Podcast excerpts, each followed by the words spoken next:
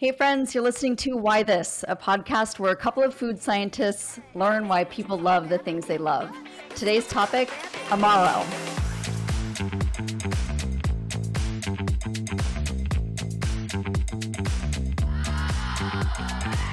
Welcome to Why This, as always brought to you by DraftLab. DraftLab helps food and beverage producers improve the taste and quality of their products with best-in-class sensory software, tools, and training. Visit draftlab.com to learn more or reach out to us on social media if you're interested in becoming a better taster. I'm your host, Lindsay Barr, with my co-host, Matt Conyer, and it was my turn to choose today's topic. And so I decided to choose a topic that I don't know a lot about, but I enjoy consuming these. And the topic is Amaro. I really like drinking Amaro, but it's just such a big world. And I've really only scratched the surface. So I kind of wanted to learn more. Those that are passionate about Amaro seem to be very passionate about Amaro. So I wanted to kind of know why. So now I get to ask you, Matt, what do you think about Amaro?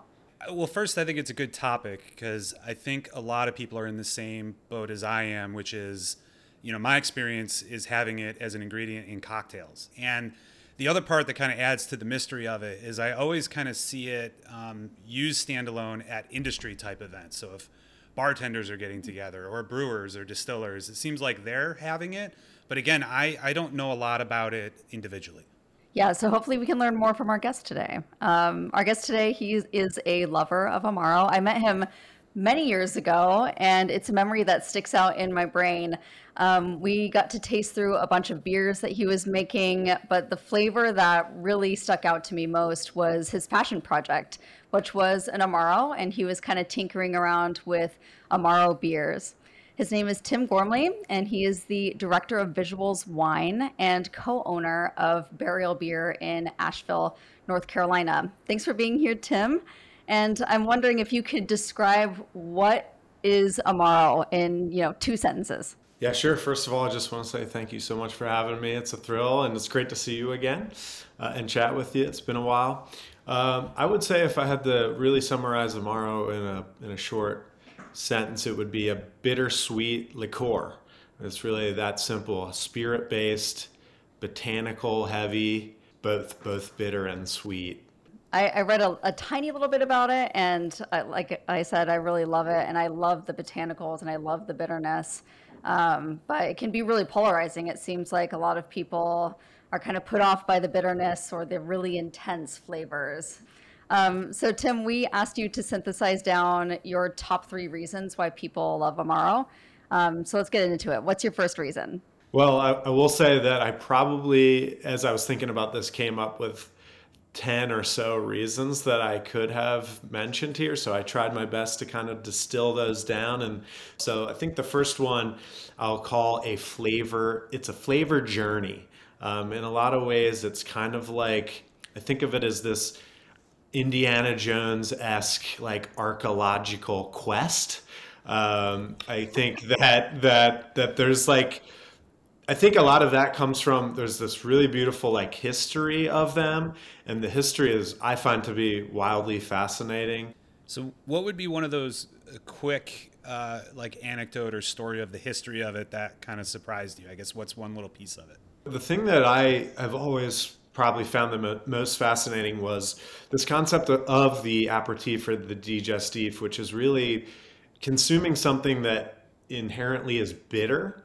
And when you do that, why does it help you digest, right? So it really has this really long-standing history that dates back to early humanity, when humans started to evolve and understand into this way that when you consume something really bitter, chances are likely that it's poisonous. Our body tells us bitter is bad.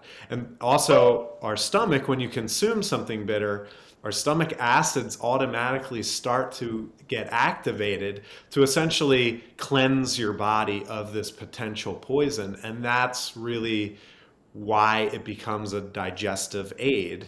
Yeah, it's like a primitive thing when you're, right, when you're having it. It goes real deep to the roots. Right, exactly. Thankfully, we learned that bitterness can be good because our lives are so enhanced by it. Just had my morning cup of coffee and my life was enhanced by it. All right, Tim, so what's your second reason? I kind of touched on it, and actually Matt touched on a little bit when he was talking about his experience with Amaro, and that's, if you know, you know, but if you don't know, strap in because I'm about to blow your mind. I just love the fact that, generally speaking, this category is kind of under the radar. And so I just get a lot of joy in kind of like opening people's minds and hearts to this thing. And then the, you know, if you know, you know, the kind of like bartender industry, they talk about the bartender's handshake, which, you know, Fernet Branca has often been known as the bartender's handshake. Yeah, Matt and I were talking about that, the bartender handshake. We were calling it like the secret code. And we were like, what is that? There's this bartender secret code. And I like to drink Fernet, so I'll order Fernet. And the bartender always kind of gives me a wink and a nod. And we like have this moment where it's like, yeah, you get it. I love the idea, too, that especially since so much of your job is about experience making, even outside of making beer and other stuff that you focus on that, but this being actually a tool that you use is really interesting. I've never thought about it that way, but it kind of links all of those little things together. What is the breadth of how far you can go in this space? Like what are kind of the edges? You know, of course you have your Fernet, you have your Rabarbaro, you have your like Alpine Amaro, you have your artichoke-based Carciofo Amaro. There are like these subcategories within there, but yeah, they can wildly vary, which is really fun part of the discovery process. That's cool. Wow, so much to learn. All right, let's keep learning. How about your third reason? Yeah, the third reason was really one that I just felt like I would be remiss to not say, and it's just simple as cocktails, right? Like you can get a cocktail that might have one or several Amari in it, and it can truly be like a flavor experience that you've never had, like completely unique. And I love that about it. It's such a wild like flavor ride every time. Yeah, it's like almost impossible to replicate, right? Because some of these Amari have hundreds of herbs and different botanicals in it, and there's a lot of secrecy that goes on, you know, in the manufacturing of these products. So it's a unique experience that you really can't replicate. Which is kind of interesting when you're trying to create your own, if you don't know really anything about what's in it. And I can see in your background that you have some experiments that you're working on. So how do you decide how you're gonna? Yeah, a whole shelf back there. Yeah, I've got so many tinctures going on as part of this kind of aperitif program I'm working on. And yeah, I'm so glad that Lindsay, you touched on the secrecy piece, because it's so hard to understand what these producers are doing, what ratios they're using, even what botanicals they're using. You know, it might be common that they list 3 to 10 of the botanicals of the 50 some odd that might be in there.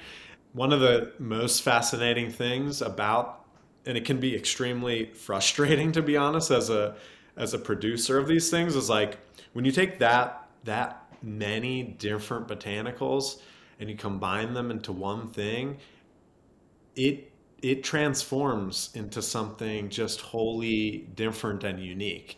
It's just really exciting to be like, okay, I took these, let's just say 5 botanicals that I know quite well what they taste like, and I put them all together in this unique ratio, and now it tastes nothing like any of them individually. I can barely even pick out any of them individually. It's just a new flavor that I've never had before. Yeah, like I said, it can be really frustrating because oftentimes I'm like, I have this distinct vision of what I want it to taste like, and it is never that.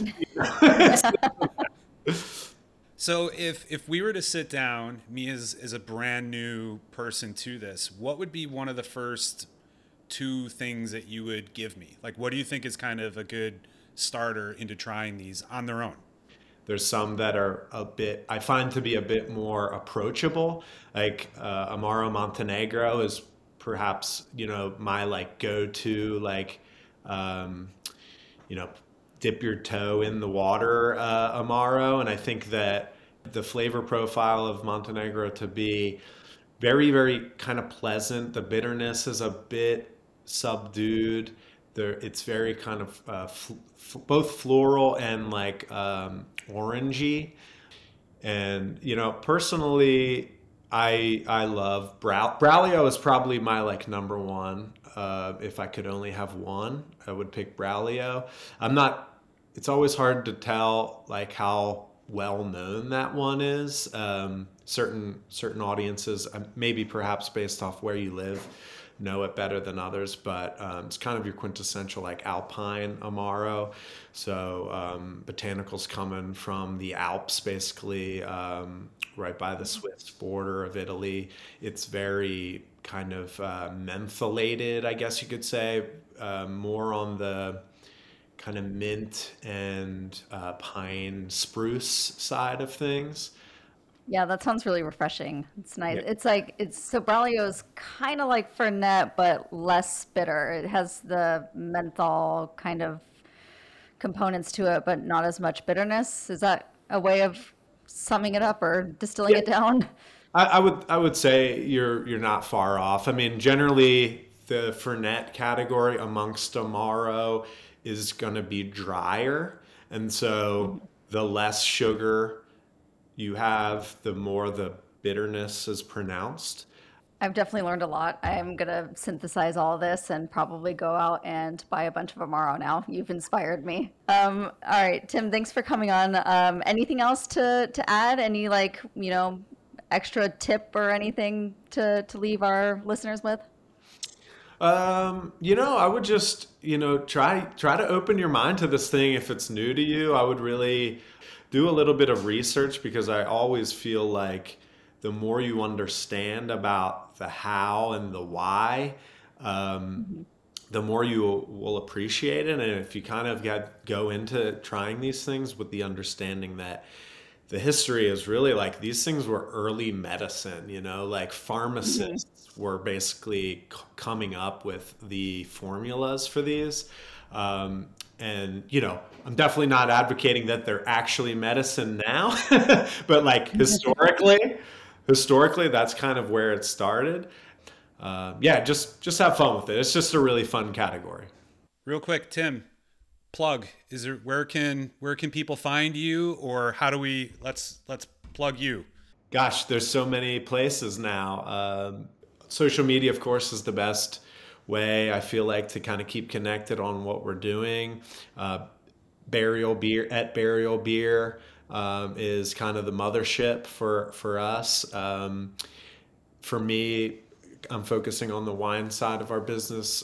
So Drink Visuals is the wine side, and that's my main kind of focus these days.